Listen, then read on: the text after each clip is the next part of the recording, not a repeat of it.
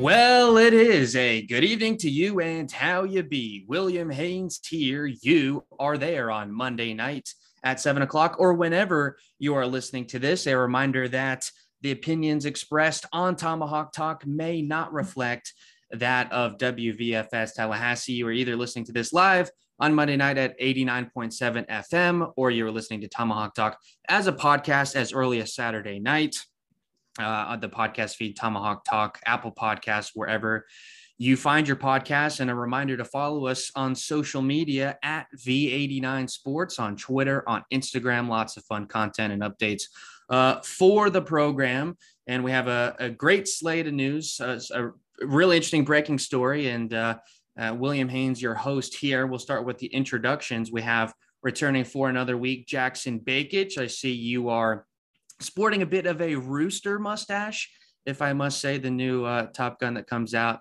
uh, or came out recently. But uh, Jackson Bakich, how are you doing, buddy? Well, I'm doing good. I'm, I'm glad the beard is uh, gone for a little bit. My face can breathe a little bit more free now. Uh, but it is so hot outside that it doesn't really help all that much. But we do what we can when we can. So I'm, I'm glad the beard is gone. I'm glad to be on the show, and I uh, hope y'all are all doing good as well. We know the the Lake County summers can be quite punishing. Uh, did getting rid of the beard did it affect your golf score at all? Did the mustache uh, take a couple strokes off? Well, you know, indirectly, yes. I, I kind of stayed up la- late last night shaving it, and then I was very tired this morning, uh, and I slept in and I did not warm up before my round today. So I'm going to blame it on that. So indirectly, yes, the mustache uh, probably added, I'd say maybe 20 strokes. I'm just kidding. Added maybe uh, four or five strokes to the, to the golf game today, indirectly. And, and, just think if you were in the the new LIV, the Live Golf Tour, even if you were finished last place, you would have been walking away with 120k that's a lot of big ones. Um, and we'll get get into the live golf story a little early on or a little later on uh, in the show. Next up, we have returning for a second consecutive week, Amanda Golson. And uh, we know you were a bat girl for the FSU baseball team. Uh, before we like dive deep into the story, how was that kind of being on the inside of it and finding that news and all the people that you know you were working with finding out the news as well? I mean, well, it's great to be back, first of all. Um, you know, you would think that we get all this inside information and we are the ones that know these breaking stories before they're released to the public, which is not the case. I wish it was. That'd be great. Um, I was actually the one to break the news to the rest of our team. Um, because my dad had sent me a link on Twitter, and that's when I found out, kind of when the general public found out. Um, so we don't really get special treatment which I, I wish it'd be great. I don't know if I could keep my mouth shut actually. Um yeah, it was not surprising. I will get into this later. Not super surprised, kind of just timing wise was the most surprising thing for me personally. I know people have been waiting for this, but I'll I'll save that. maybe a, a, little silver lining for you, Amanda. I know you did kind of an exclusive interview with Mike Martin Jr. this year. You think maybe you'll get a crack at uh, getting the next coach for an interview maybe next season? I mean, if he keeps the back girls around, I might have to. you know, Meat was such a big supporter. He was he loved you know everything that we did for the program. Um, so I'm hoping that whoever FSU hires next you know, is has as open arms as Meat did for our program and um, allows us to continue what we do. And if so, I'd love to speak with whoever it is. yeah, Florida State baseball is tradition rich, like pretty much every sport we have here, and the the Bat Girls are definitely a part of that. But rounding out the panel, we have for the first time in a few weeks our producer of the show, Jack Oliaro. I know you called into a show hosted by Brett Rutherford in the studio uh, a little while ago, but it's great to have you back. Uh, with the regular crew. Jack, how have you been? Uh, I have not been good. Um, I've had been I battled COVID uh, two weeks ago. Uh, it's still spreading through my family, unfortunately. So uh, the house is divided currently among those who don't have COVID and those who do have COVID. But uh, other than that, you know, just been um, keeping up with all the sports going on. We're about to enter the dead zone, so I'm trying to expand my uh, try to expand my watch. Been watching Le Mans today, Le Mans race, and uh, excited to go up to Canada next weekend for the uh, Canadian Grand Prix. Well, that is really interesting. I know at the beginning of summer you went down to Miami for some exhibition stuff, and that you'll be going north of the border for another race. So we definitely will, uh, maybe much to my chagrin, but maybe give you some airtime to to put some F1 uh, stuff out there. But uh, without further ado, not to bury the lead, this is definitely not the dead zone of sports news. As the main news of the week, Florida State baseball head coach Mike Martin Jr., the man they call Meat, is out and will not continue his post as head coach. We have a little bit of a different setup this week. Got a bit of a production piece for a few minutes that'll run, tell the story. I've got a monologue after, and we can dive into uh, one of the biggest Florida State stories of the year in, in quite some time. So without further ado, Jack, the producer, hit it.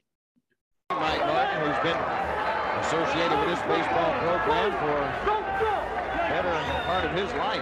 Gastonia, North Carolina. The 3-2 slam shot deep right field. It could be. It is a home run. Seminoles win. Seminoles win. Seminoles win in Tallahassee. Well, it's a tough way to lose a game for the Miami Hurricanes, but it can happen to a better kid. The son of the head coach here in dramatic fashion with his sixth home run of the year. And Mike Martin laced it over the 30-foot high fence in right field for the game-winning homer. I am very, very happy to be here today to introduce the next head baseball coach at Florida State University, Mike Martin Jr.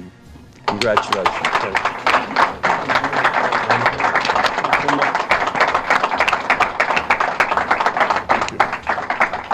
Thank you. I haven't won a ball game, haven't lost one either.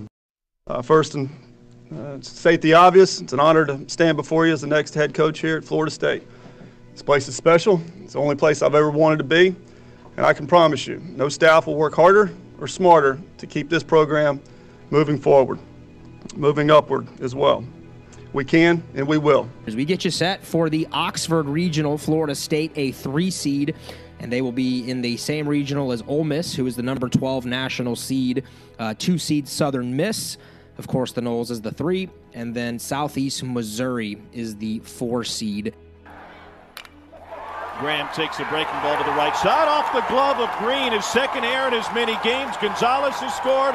Elko will trudge home. Not bad for one good ACL, and Ole Miss has a 2 0 lead. Ground ball. DeSadas throws it high, and he threw it away. Ole Miss has tied the game, and now they've taken the lead.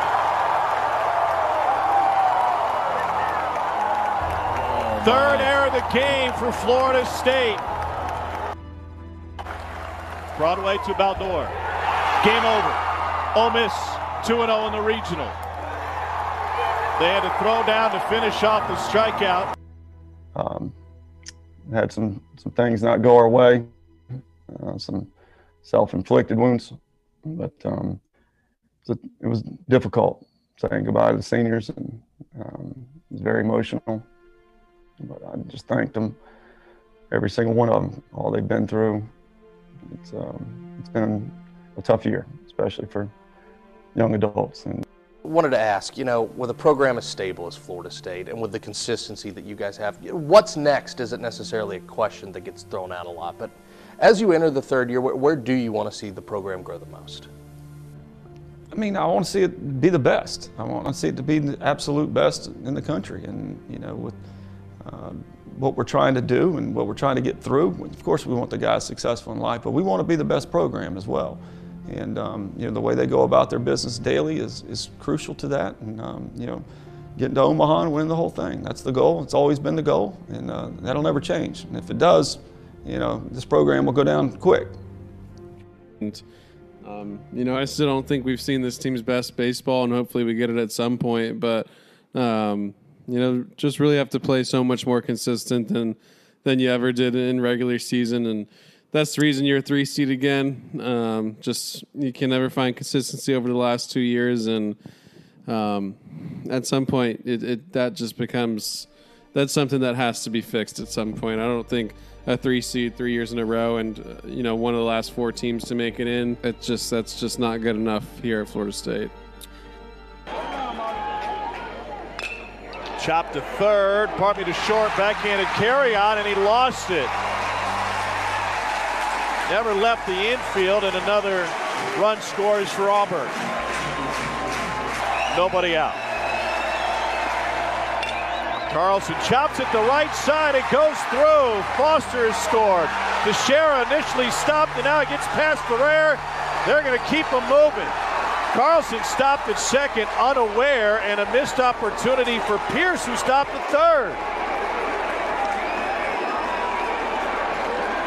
Three errors. Cody Moore back to action. Hot shot up the middle. Pass is drawn in infield. Pierce has scored.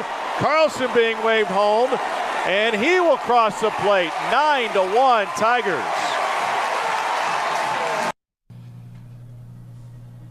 You know, Jonah gave us everything he had, just like he always does.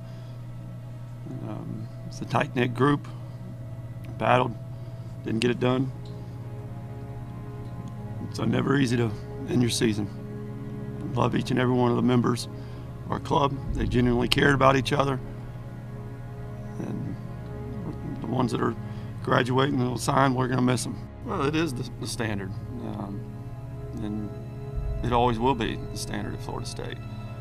And um, you know, our job is to recruit our tails off, you know, evaluate what we, the way we do things, make changes if necessary. And um, there's going to be a lot of things that we're going to look at.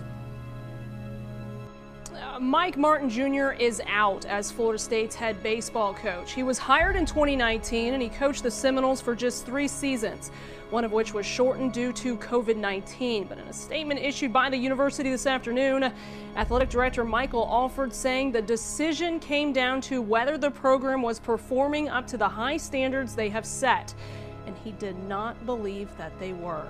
Alford went on to say that we, quote, deeply appreciate all Mike has done for the program as head coach, as an assistant coach, and as a Seminole student athlete.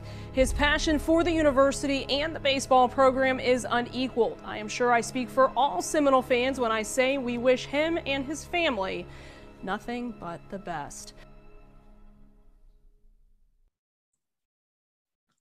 Twenty-eight years spent in Tallahassee, three as a player, 22 as an assistant coach for his dad, three years as head coach running the show.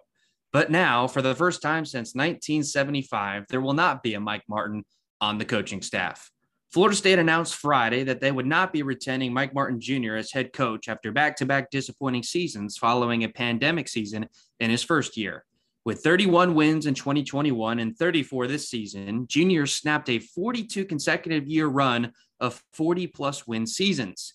As we know, this town is none too pleased when a run like that is brought to an end. In his only two full seasons, the Noles went on the road for a low seeded regional both times and went one and two, not making it out of the opening weekend. He also never finished higher than third in the ACC Atlantic standings. Neither university president Richard McCullough nor athletic director Michael Alford were in their respective posts when the Mike Martin Jr. hire was made. The potential affinity held by John Thrasher and David Coburn to keep FSU baseball in the Martin family is not the case for the new men in charge. Which begs the question which direction will they turn to for their new skipper? Will it be Link Jarrett of a successful Notre Dame program? Former player and assistant coach at FSU, Jarrett played for Martin Sr., played with Martin Jr., and worked under them both as an assistant in 2003. With a cumulative 80 and 29 mark in South Bend, he will not be an easy acquisition. But would the brass at FSU prefer to keep the next hire out of the family? So, guys, this is huge news, and, and I think really changed the tide of where this program is going to be, potentially for better or for worse. And um, I'll kind of throw it out there. Were you shocked? Were you surprised? Were you hoping this would happen? What was, uh, how did you feel about this when the news broke? Well, honestly, I was shocked um, because I knew he was going to be in the hot seat. Um, but usually, when people are in the hot seat, they're in the hot seat for a year. you know, they, they get that kind of year grace period of everybody kind of understanding hey, this is a do or die season for you. Um, but I understand the decision. Um, and I think it's honestly the right decision. Um, when we look at recruiting, uh, when we look at the talent they've been able to retain um, over the next few years, or over these past few years, uh, it has not been good. Just for lack of better words, it just hasn't been good. It's been subpar. Um, they've lost a lot of recruits, almost half of their recruits um, that they've brought to Tallahassee over the last few years. Almost half of them have all left or have not seen the field. Um, and then we look at, you know, okay, if he's on the hot seat starting now, but we don't project him to do better than he did next year, and it's not likely he's going to do better than what we did this year than what Florida State did this year, then what is the purpose of keeping him on staff? So uh, I understand the decision, uh, but at the same time, I'm surprised by it. Yeah, I was also like kind of like I mentioned earlier, not I was shocked, um, but I wasn't surprised. You know, I feel like kind of just reading through Twitter, going through general consensus throughout the year, seemed like majority of Florida State baseball fans were not fans of me and his and his coaching. And, you know, like um Jackson said he's, you know, been in the hot seat. And I thought, you know, I was, you know, I understood where they were coming from, but I thought he would get at least one more year, like you were saying. Um I I was not expecting it to be this early, this soon, but I think this just proves that Michael Alford has high expectations for the program for this university and you know he's willing to make tough very tough decisions to put this program back to where it used to be. Um and you know i like i said i can't imagine that was a very easy decision for him especially you know the legacy of just the martin family as a whole as william mentioned earlier you know he's been here so long um you know he meat bleeds garnet and gold you know he wanted this team to succeed more than anyone. It just, you know, doesn't always work out like you wish. Um, but uh, I, every and every inter like coming from being a bad girl, every interaction I had with him was positive. He was a great guy. He was so supportive of our program. Um, so I just, you know, you hate to see him go, but you know, if this is the step that needs to be taken to bring this program back up to where it used to be, then you know, let's see what happens. I'm I'm curious to see who um, we how, who Florida State picks up and um, the steps that are going to be taken after that. We'll round out the panel with you, Jack. How do, how do you feel about that? Do you think, I mean, for a guy that was with with the program for so many years, do you think they kind of had a short leash with him, or, or what was your read on it? Depends on how you look at it. Um, I think it was a little bit too short of a leash. Uh, leash, sorry, kind of along the lines of what Jackson was saying. I was expecting more of a you're on the hot seat where we'd see how he'd handle, um, you know, the obvious pressure. Um, given that in 2020 he had a COVID season, and unlike the other, other unlike other sports, COVID season meant your season was cut short uh, when they when he first started at 12 and five in 2020. But the ability to not have a single non-conference road win during the regular season is something that reared its ugly head to me, and that's a stat that always stuck out. It was over. It was 0 and 6 over two years. You, are probably thinking that's not that bad. That's not, you know, it's just those non-conference games, but just little games like that, they couldn't get it done in the midweek unless they were at home, and that was something that just little things like that just, you know, stuck out as something that you wouldn't see in the senior team very well or very much. Um, this is also the team that failed to make the ACC semis in both years and had identical uh, perform- performances in the postseason where you'd win your opener, you'd lose your winner's game, um, and then you'd lose to that same team you beat in the opener. Um, and the way they did it this year, just with Auburn, um, every pitcher that FSU put in gave up at least a run, and five of those seven pitchers gave up at least three runs. Um, you put up seven errors in those three games in the postseason. Not too many coaches would be um, really acclaimed for a performance like that, no matter how you did in the regular season. So it's a shame because they had the runs coming, but there was just not enough defense there to um, support them. And um, this is a team that we have been talking about throughout the season. They've been bad on the road. They were six and fourteen throughout the season. Uh, that's not even including um, the losses they had at the ACC or in the postseason. this team just couldn't get it on the road. When the year they got it, they were really well at home. And when you can't host a regional because you couldn't do that well on the road, then things like that can happen. And it's going to be sad to see him go and see the uh, Mike Martin you know, legacy sort of fade. But it's time for change. It seems in most coaching, uh, women's basketball, soccer, seems like everybody's having a coaching change. Everybody who's been here for a while is sort of changing. So it's time of um, newness, and and here's just another change. And uh, of course, sad to see him go, but looking forward to the future. And you kind of hinted at what I'm, I'm about to opine about here, Jack. Uh, Florida State fans, you know, whether you came to the school or you know you you, you grew up uh, bleeding garnet and gold, um, the inside of my house was actually garnet and gold. It wasn't even meant to be that way. It just kind of happened. Um, but Florida State fans have been so, so, so, so spoiled when it comes to coaches over the past 50, 45 years. Uh, in football, obviously, you have Bowden, um, started in the 70s. It goes all the way up to 2009. And then you have Jimbo Fisher for seven years and wins a national championship. Uh, you know, 14 seasons um, in the top five or top four, whatever it was, and something that I think Alabama may have done, or they're they're getting close to it. I don't know um, how that ended up, or if they ended up getting there. Uh, and then in baseball, you have you have you have 11. Um, you know, he doesn't get it done in the World Series, but you know he's there for whatever 40 something years. Uh, it's something you know, in the past, and I'm going to inc- include Jimbo Fisher because he was, you know, a coach in waiting. Um, these past five, six years are not years, uh, they're not feelings that Florida State fans are accustomed to.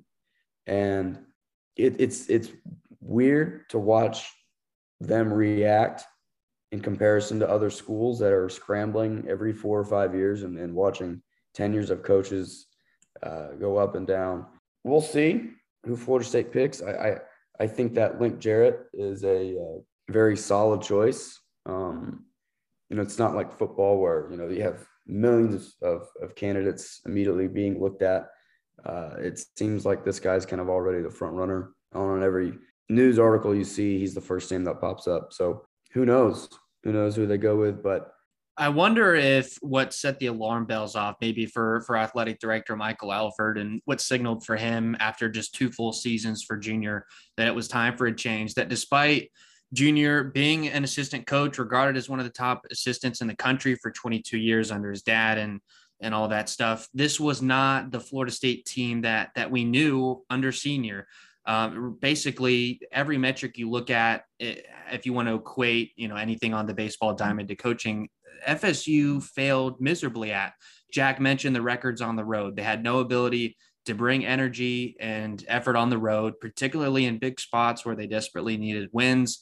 Uh, their defense was tremendously sloppy. They had four errors in that 21 to 7 game against Auburn. It seemed like down the stretch, every every weekend series had seemed like eight errors, and that's that's going to kill you. They struck out way too much. Their their their approach at the plate has, has been criticized ever really since Junior took over. So I think you uh, you look at all those things and you didn't crack 40 wins. You didn't get all that close. And I, I think with all those things considered, um, while the uh, it's the grass may not always be greener on the other side, I think you might as well uh, just try and give yourself a chance at maybe a different approach. I was just going to bring up, you know, this poses an interesting question as to, you know, there's still Meat is out, but his son Tyler is still on the roster. You know, that poses what is he going to do? I don't think inevitably that he will, you know, enter the transfer portal, but I think that is a big possibility. You know, you're, I mean, it's, it can't be that great of a feeling playing for a team that, you know, just fired your dad as a head coach, you know, so he's probably in a tough situation as well to think about. And you, I know a majority of the team, you know, I'm sure they're all considering their options, you know. Um, depending on who Florida State brings in, they might enter the transfer portal as well. We've already seen Ross Dunn enter the transfer portal, which was a huge loss for Florida State. Um, so that's that's just what I have. Yeah. And also, we see, um, you know, there was rumors about um, Tommy Tanks possibly coming to Florida State. You know, what effect does this new coaching uh, news? How does that affect his possibility of, of transferring to Florida State? Uh,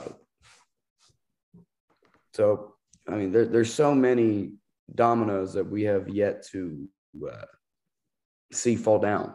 So, um, and you hope that they keep some of the young pieces around, um, you know, like Tyler Martin, but also like Jaime Ferrer and James Tibbs, who have really come out in a, a less than ideal season. They've been the ones who stand out and are by, you know, you would have thought if uh, Meat was still there that they were going to be ones that they would try to um, galvanize around and try to build something with. So if they can retain that young core and um, and maybe keep most of that team together, we can see what happens under a new direction with somebody else.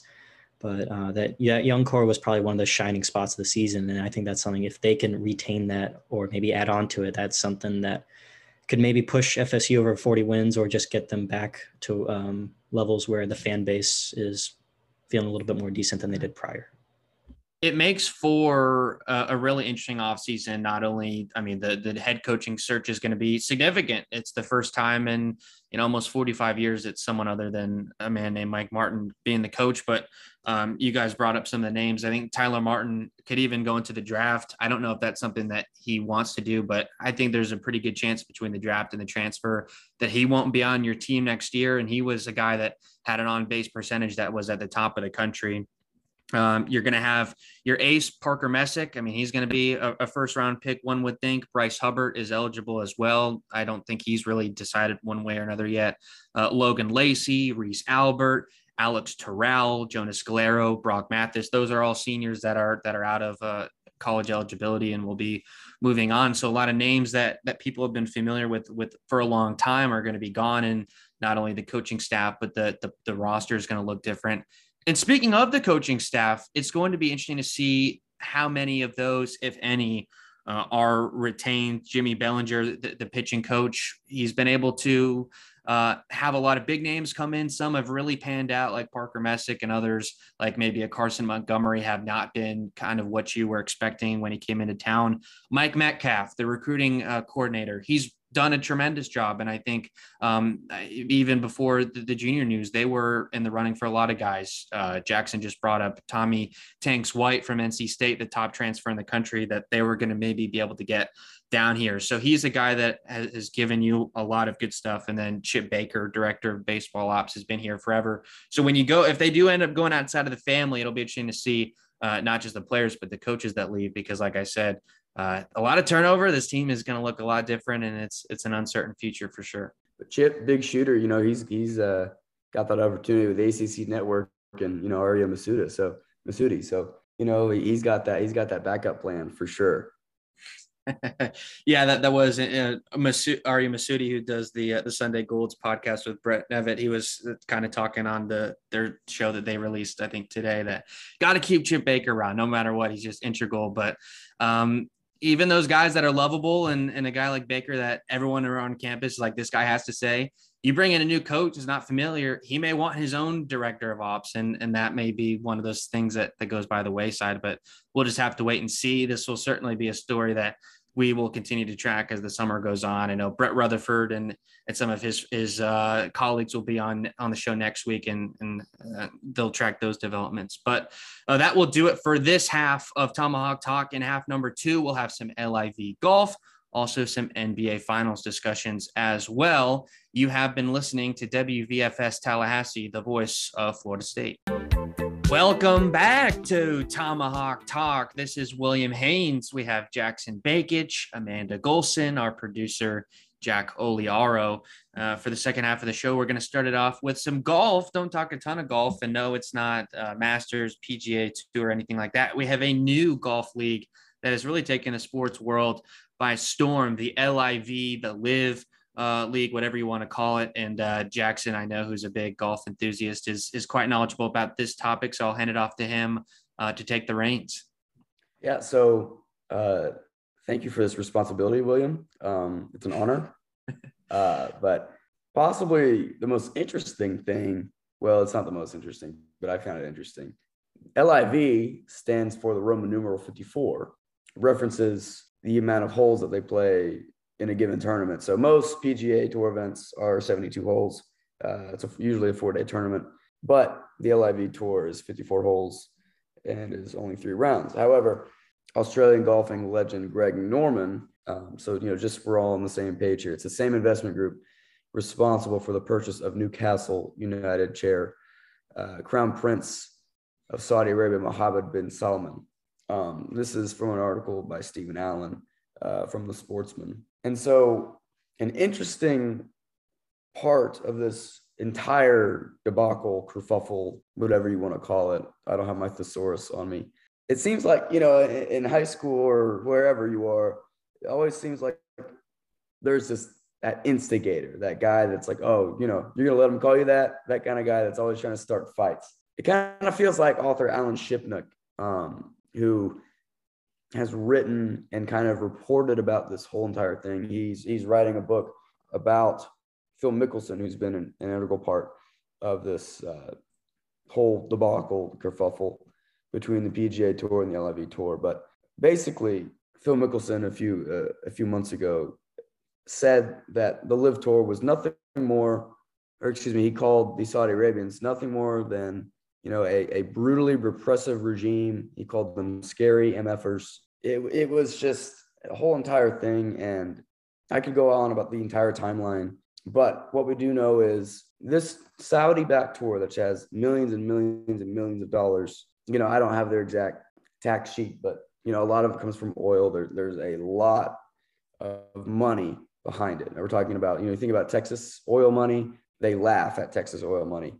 But this new tour is, is attempting to compete with the PGA Tour, and they're throwing out, you know, hundreds of millions of dollars in appearance fees to the likes of Dustin Johnson and Phil Mickelson.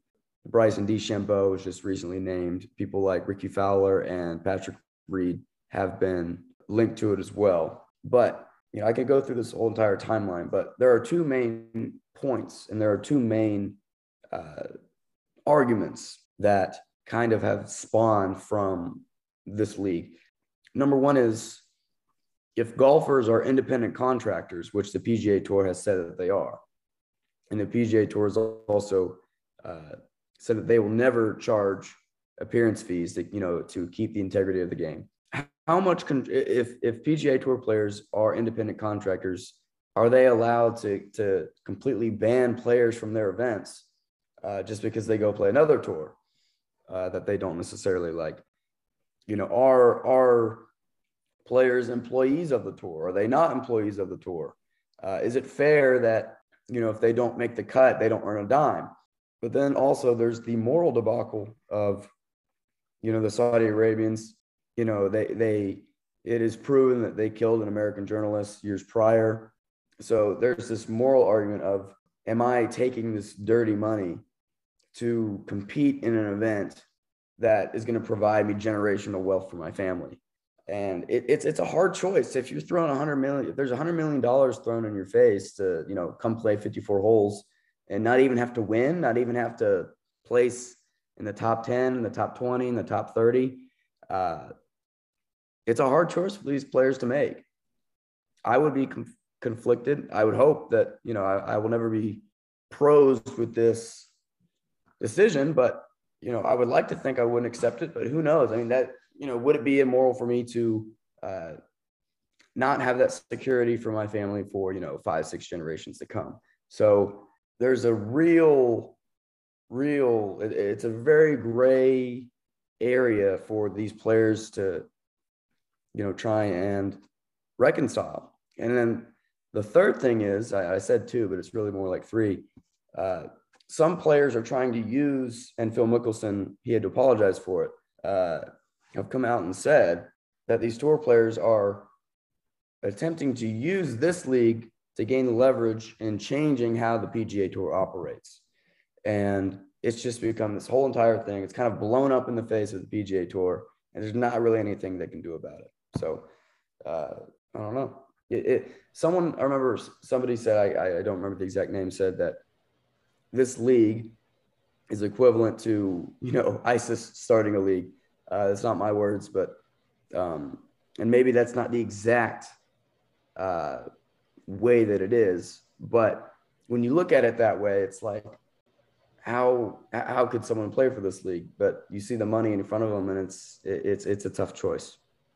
It is a it is a tough choice. Um, you know, in, in simple terms, it's like you said, generational wealth, or you know, potentially looking into the uh, motives of the group who is uh, funding this. Um, but outside of the money, just looking at this, it's it's one of the few gray areas we now find ourselves in sports where sports are at crossroads. Golf is obviously at this with this, but uh, the co- college football in its own way is in a gray area at the moment where um, we don't know what what uh, qualifies as paying uh, players or what along the lines of like what is legal, what is not legal, and that's that whole recruiting thing we've we've tried to get on top of in 30 minutes, and that's just not possible. So there's that, but there's also this story where it's you know they are professionals and they are technically finding out stuff, and but and like a recruit though, when you just throw around money, when you're promised you know instead of $100 million, you're promised maybe a car dealership with X amount of money and you're able to trade in cars. Like I know some recruits have been promised. It's hard to avoid that and have that not be a part of your decision making. And and LIV's a LIV's a weird tour because they're they're funded for a while, not like these other startup leagues like uh, you know the XFL or the uh, USFL where they're not there's not a huge backing behind them uh, as much as this. This is a huge backing. They are guaranteed for at least two or three years. There's enough funding for there to, to be happen and um, while I don't know if this is an experiment um, to maybe force action of the PGA Tour, uh, it's certainly going to put you know golf and the whole golf its toes because if you spend any time watching the Golf Channel or if you've tur- if you're going to turn on CBS uh, while golf's on, it's it's probably made the topic. And part of it's can the PGA Tour can get more can they get more money? Can they promise things um, to their players so they don't branch off and make this other league? It's a really weird it's a weird time where you just don't know how it's going to go. Lit could LIV really take off, and that is like a straight up rival to the PGA Tour. I haven't watched much of the London thing that's going on this weekend, but I I've heard uh, I've been watching the Canadian Open, and that's obviously the topic at hand. Um, it's hard to get away from that. I can't watch Rory McIlroy play because all I can think about what I'm told is stuff about what's happening in uh, Saudi Arabia. So is this just a temporary uh, fight back or is this just something that is going to have lasting impacts and it is the future of golf because I think that 54 hole thing and the no cuts is something that hopefully forces action from PGA Tour. But at the same time, why does the PGA Tour have to be the ultimatum of golf? Why does it have to be them and not someone else? And I think that's probably the argument that Greg Norman would probably say. And this guy's king of controversy anyway. Like anything he says uh, is there to create headlines, and he has done some backtracking, and he's done.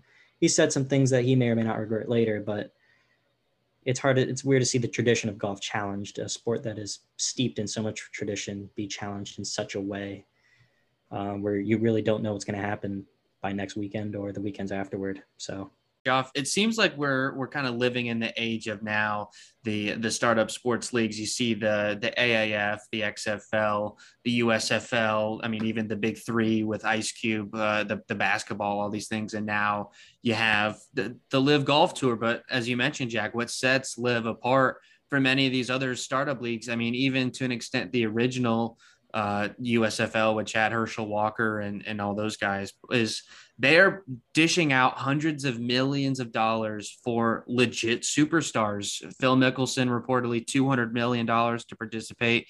Dustin Johnson, 150 million. He's the highest ranked golfer that is a part of that. Uh, 48 players that compete. Uh, and, and Tiger Woods, who did not join, was rumored upwards of a billion dollars in the high uh, nine figures, and and just how much money they have, um, and you, you don't you don't see that come around very often. And I think the rationale for the for the players uh, who decide to join is, I'm getting at least seven figures upwards to you know, like you said, eight or nine, depending on who you are I'm getting a chance to change how the PG tour PGA tour operates. I'm getting the chance to to just play, not worrying about having to make the cut. All these other leagues like the NBA, you know, governments trade with, with China all the time. Um, governments, you know, we buy oil from OPEC. Uh,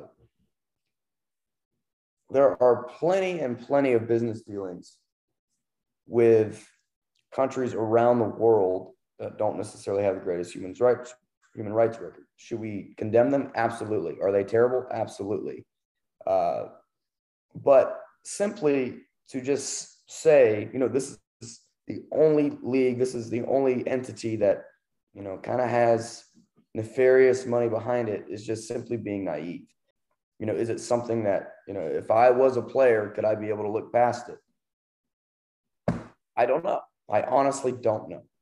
Uh, if you are a fringe player, like um, who is able to qualify for that, you know, tour and um, for for LIV and you know you can't make a big enough cut, and you, I mean, these guys, you know, some of these guys gamble. You know, they have golfers are, you know, they have lavish li- lifestyles. Sometimes you just need a you need to pay off money, and you know, this is a simple, not a simple, quick way of doing things, but it's a way to, you know, start something and um, you know get your maybe get a quick fix in of money. But again, with the whole suspensions and everything, it's a weird territory where a news a story can break out tomorrow where PGA, you know, further solidifies their stance on this or maybe backs off a little bit. You don't know because LIV LIV is probably gonna be around for two or three years, and you just got to see where it goes. Um, if something more, uh, like you said, nefarious comes up, um, you know, can this golf league stay? And it's not so much the quality of it, but along with other um, factors there. And and Jay Monahan, the commissioner of the PGA Tour, he's between a rock and a hard place because if he if he tells the players of the tour, you know, go ahead, do what you want, they're all, you know, a, a lot of them are probably going to go to the LIV tour. But um, if he's, you know, if he says what he has said, or excuse me, well, and what he has said is, uh, you know, if if you go play at the LIV tour, you will not be able to compete at PGA tournaments. Uh, which, if I was a commissioner, I would make that move, but it still comes across as extremely hypocritical because they've said so many times in the past that they are uh, independent contractors. And also, the PGA Tour is technically a nonprofit, which is mind boggling. I don't know how that works exactly, but uh, there are just so many legalities. There are so many you know, statutes that I'm sure that uh, would take a lawyer brain to uh, really divulge into. This league has really, if you looked up gray area in the dictionary, if you looked up, you know, moral dilemma in the dictionary, the LIV golf tour would come up. That's well said. It is a, a, very multifaceted issue. And I'm kind of with Jack. Is it one of those that we see for two or three years and kind of flame out in tremendous fashion, or will it stick around and be a legitimate competitor to the PGA? We'll just have to wait and see. Some quick hits on the LIV golf before we head on uh, to the next topic. Uh, 48 players are competing. They're drafted to to teams made up of four players. Uh, there's three rounds in, in, any any particular week in the, the 54 holes that Jackson mentioned, where the LIV name comes from. Uh, there are eight events this year, 10 next year worldwide. The first one was in London. I think the next one is in Oregon, Boston, Bangkok, and Thailand, um, all over the world. And as of right now, at least in the United States, there's there's no TV contract, which uh, in in sports we talk about as the biggest moneymaker. They're just streaming on their website on social media. So um, that I imagine a lot of this their money is coming out of their pockets because it doesn't appear, however you, you look at it, that there's a ton of profits being made at least initially. So if they're just trying to bleed out the PGA, that's we'll have to see. But moving on to the NBA Finals as of Saturday night, when we're talking right now, we are four games in. The series is tied two games apiece. Last time we spoke, the Boston Celtics with a, uh, an upset uh, in Golden State in game one. Uh, then the Warriors had a blowout in game two. And, and now that these two teams just traded a couple of, of blowout wins in Boston. So now Golden State reclaims home court advantage and heads uh, back to uh, uh, San Francisco for game five and a chance to, to give themselves a lead. So, guys, it's been another week. What have you made of this series? I've thoroughly enjoyed it just as a sports fan. Uh, it's been extremely entertaining basketball. It's, it's what you want to see. It is two teams, um, kind of a very talented all around. Uh, y'all know how high I've been on the Celtics. Uh, you know, an all around great defensive team is really coming onto the scene these past couple years. And then you have a a staple in NBA basketball for the last eight years in the in the Golden State Warriors. Uh, just trading blows. It, it, honestly it feels like you know one of these all one of those Ali Frazier fights back in the day. It, it just or you know it, for those that have seen Rocky, it's you know, it's it feels like 15 rounds. I, I think this series will go seven. Uh, I do have the Celtics winning in seven. They have been stupendous on the road this postseason, especially against the Heat, uh, which we all know has the best culture in the world, according to all Heat fans. Uh, so uh, I, I, got Celtics in seven. I, and uh, who do y'all have? My prediction as of uh, a few days ago, I think it was maybe before game three, I was thinking probably Warriors in six. I thought the game one was was kind of a fluke. I didn't expect Draymond to just kind of slog through the whole series. I thought maybe he'd turn around. It appears at this point he's not, and is what it is. But I just think the Warriors are really hard to keep up with, and the fact that Boston gave away a game at home was something they couldn't afford to do.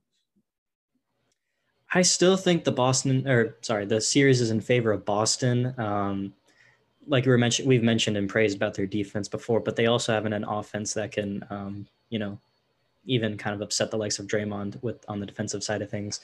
They can get it done on the three, as we've seen. They blew up against Milwaukee quite a bit, and they can get it done from the three. I mean, game one had the most three pointers ever from both sides, 43 point makes. That was the most ever in a in a game in the finals. So these teams can shoot it from three. I trust Boston a little bit more in the paint. Um, I like their defenders a little bit more. I also like, uh, you know, that they have a you know bunch of different monsters who can go at you off the bench. I like their bench a little bit more with Robert Williams, um, you know, guys like that, Grant Williams and Derrick White, who've been able to just you know come out of nowhere and make huge surprises. As for Golden State, it's more along lines of Steph is just playing out of his mind, uh, putting up, I believe, 40 something points. He became, uh, you know, the Sports Center stat today was 40 points uh, 10 rebound game. Uh, first 34 plus year old guy to do that since LeBron and Michael. So that's good company to be in. And um, yeah, it's just, I still think it's in favor of Boston. And I, I want to say it's either six and seven. I think game, the winner of game five.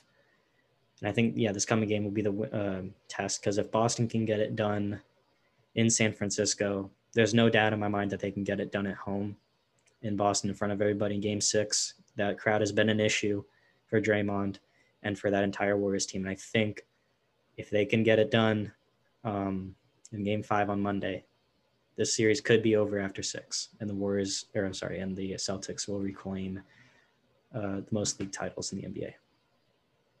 Yeah, I think uh, at the beginning of the series, I I think I said Warriors in seven, um, my opinion changes every game. You know, that's sports, that's basketballs. When you have two elite teams like this, you know, competing at this level, it is it's hard to say, you know. Um, I'm honestly, I think my opinions are changing a little bit, and I'm leaning more towards the Celtics bandwagon. Um, I think I'm gonna hop on that and but I do think it will go to seven. Um, I agree with you, Jack, though. I think whoever takes game five, that's gonna you know, I think that's going to be a huge factor in it. But I'm gonna I'm gonna go ball um, Celtics in Game Seven. These teams have been been trading blowouts. None of the the four games to this point have been decided by uh, less than double digits. I think the 12 point margin in Game One was the closest um, of the series. Uh, you, you, mentioned the Celtics defense. One thing that was interesting to me, you go at the two games that the Celtics have lost. Marcus Smart, the defensive player of the year, he has had a, a horrible, horrible plus minus in their losses, like minus 15, minus 20 um, when you go and look at them. So that's something to me is like maybe not a good sign if Golden State is figuring out how to get their attack going against what we thought after game one was a, a defense that we spent a lot of time praising and uh, another thing that's really stood out to me in this series and something I, I kind of want to hear what you guys have to say is Draymond Green. I mean, more personal fouls than points in this series. It seems like, I mean, even Dave Portnoy was sitting courtside at, at uh, game four chirping at Draymond. So um, the Warriors are, are, rolling. I think offensively, they've been averaging 15 three pointers a game both sides, really have. But um, they're talking about podcast Draymond now is is his kind of alter ego that that is uh, the detractor for them. So, um, are they just just gonna have to figure out how to do it without him, or, or what's going on there? They do need to figure out that side of the ball, and specifically Draymond. Um, I think uh, Game Five is a huge opportunity for him to you know get away from the noise in Boston, get himself together, get himself all get together, and try to put together a good defensive game, and uh, finally break that you know offensive duck that he's been making, where he can't even make simple layups at this point. Uh, not that he's riding on the series per se, but he certainly is one of the most important players, along with maybe him and Marcus Smart, the most important guys going into this uh, final stretch here. But um, the Warriors, um, if Klay, you need you need Draymond Green, but they also need guys like Klay Thompson who kind of found his stride in the in some of the games. And this game is going to go six, so you're thinking the Warriors might I said earlier Celtics in six, but they will certainly get a challenge because it will be Klay, there will be uh, a Klay Thompson game six, no matter what. So you already know that it's going to be challenging, and if Golden State could win Game Five, that's already you're already guaranteed a huge game from him. And Steph Curry is gonna you're guaranteed at least thirty out of him shooting everything from three. So if they can get it together on defensive side, they can also um, trip together and get it done. So what do you guys think? thinking? Steph Curry for MVP by the time the series is done? I think that game yeah. solidified MVP for him. I mean, he's uh he had 43 points in 41 minutes last night, which is kind of crazy. He's been the leading scorer of the first four games of the series. Like, I mean, he is that dude, you know. I there's not much else to say. I mean, the numbers speak for themselves.